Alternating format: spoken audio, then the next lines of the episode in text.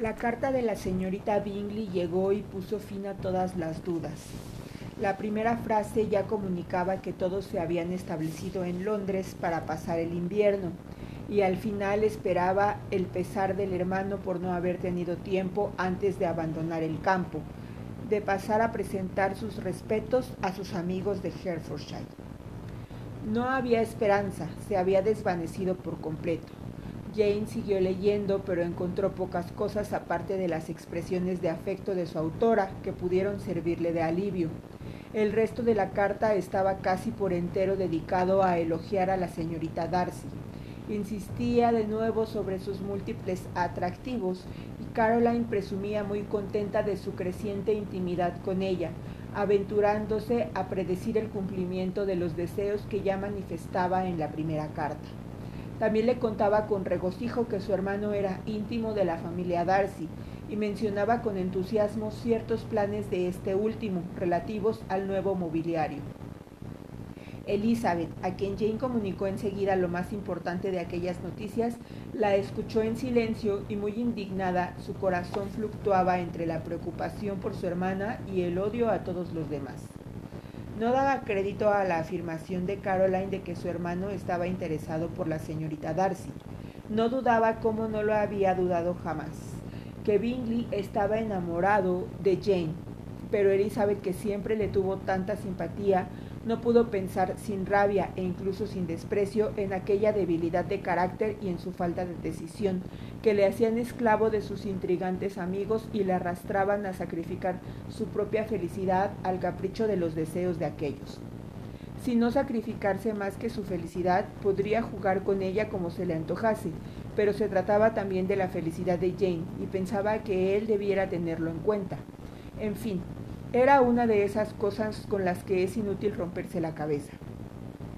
Elizabeth no podía pensar en otra cosa, y tanto si el interés de Bingley había muerto realmente, como si había sido obstaculizado por la intromisión de sus amigos, tanto si Bingley sabía del afecto que Jane, como si le había pasado inadvertido, en cualquiera de los casos, y aunque la opinión de Elizabeth sobre Bingley pudiese variar según las diferencias, la situación de Jane seguía siendo la misma y su paz se había perturbado.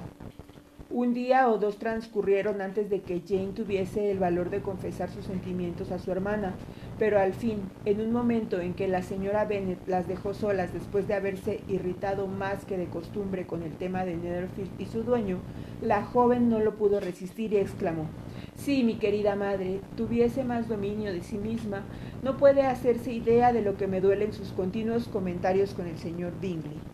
Pero no me pondré triste. No puede durar mucho. Lo olvidaré y todos volveremos a ser como antes. Elizabeth, solícita e incrédula, miró a su hermana, pero no dijo nada. ¿Lo dudas? preguntó Jane ligeramente ruborizada. No tienes motivos. Le recordaré siempre como el mejor hombre que he conocido. Eso es todo. Nada tengo que esperar ni que temer y nada tengo que reprocharle. Gracias a Dios no me queda esa pena. Así es que dentro de poco tiempo estaré mucho mejor. Con voz más fuerte añadió después. Tengo el consuelo de pensar que no ha sido más que un error de la imaginación por mi parte y que no ha perjudicado a nadie más que a mí misma. Querida Jane, exclamó Elizabeth, eres demasiado buena. Tu dulzura y tu desinterés son verdaderamente angelicales. No sé qué decirte. Me siento como si nunca te hubiese hecho justicia o como si no te hubiese querido todo lo que mereces. Jane negó vehementemente que tuviese algún mérito extraordinario y rechazó los elogios de su hermana, que eran solo producto de su gran afecto. No, dijo Elizabeth, eso no está bien. Todo el mundo te parece respetable y te ofendes si yo hablo mal de alguien. Tú eres la única a quien encuentro perfecta y tampoco quieres que te lo diga. No temas que me exceda apropiándome de tu privilegio de bondad universal. No hay peligro. A poca gente quiero de verdad y de muy pocos tengo buen concepto. Cuanto más conozco el mundo, más me desagrada y el tiempo me confirma mi creencia en la inconsistencia del carácter humano y en lo poco que se puede uno fiar de las apariencias de bondad o inteligencia. Últimamente he tenido dos ejemplos, uno que no quiero mencionar y el otro la boda de Charlotte. Es increíble, lo mires como lo mires, es increíble. Querida Lizzie, No debes tener esos sentimientos, acabarán con tu felicidad. No tienes en consideración las diferentes situaciones y la forma de ser de las personas. Ten en cuenta la respetabilidad del señor Collins y el carácter firme y prudente de Charlotte. Recuerda que perteneces a una familia numerosa y en lo que se refiere a la fortuna es una boda muy deseable. Debes creer por el amor de Dios que puede que cierta, cierto afecto y estima por nuestro primo. Por complacerte, trataría de creer lo que dices, pero nadie saldría beneficiado porque si sospechase que Charlotte siente algún interés por el señor Collins, tendría peor opinión de su inteligencia de la que ahora tengo de su corazón. Querida Jane, el señor Collins es un hombre engreído, pedante, cerril y mentecato. Lo sabes tan bien como yo, y como yo también debes saber que la mujer que se case con él no puede estar en su sano juicio. No la defiendas porque sea Charlotte Lucas.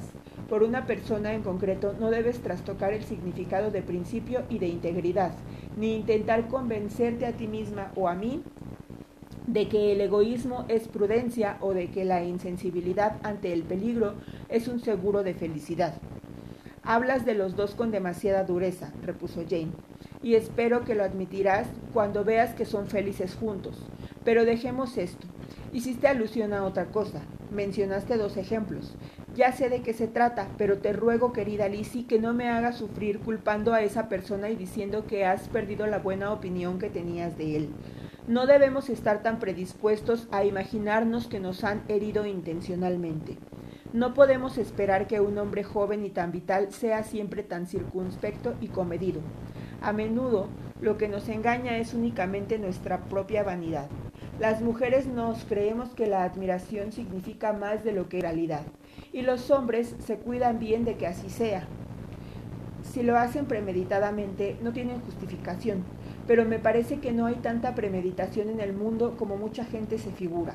No pretendo atribuir a la premeditación la conducta del señor Bingley, pero sin querer obrar mal o hacer sufrir a los demás, se pueden cometer errores y hacer mucho daño. De eso se encargan la inconsciencia, la falta de atención a los sentimientos de otras personas y la falta de decisión. ¿Achacas lo ocurrido algo de eso? Sí, a lo último, pero sigo hablando. Si sigo hablando te disgustaré, diciendo lo que pienso de personas que tú estimas. Vale más que procures que me calle. ¿Persistes en suponer, pues, que las hermanas influyen en él? Sí, junto con su amigo. No lo puedo creer. ¿Por qué iba a hacerlo? Solo pueden desear su felicidad, y si él me quiere a mí, ninguna otra mujer posicionársela. Tu primera suposición es falsa. Pueden desear muchas cosas además de su felicidad. Pueden desear que aumente su riqueza, con lo que ello trae consigo. Pueden desear que se case con una chica que tenga toda la importancia que da el dinero, las grandes familias y el orgullo. O sea que desean que elija a la señorita Darcy, replicó Jane, pero quizá les muevan mejores intenciones de las que crees. La han tratado mucho más que a mí. Es lógico que la quieran más pero cualquiera que sean sus deseos, es muy poco probable que se hayan puesto opuesto a los de su hermana.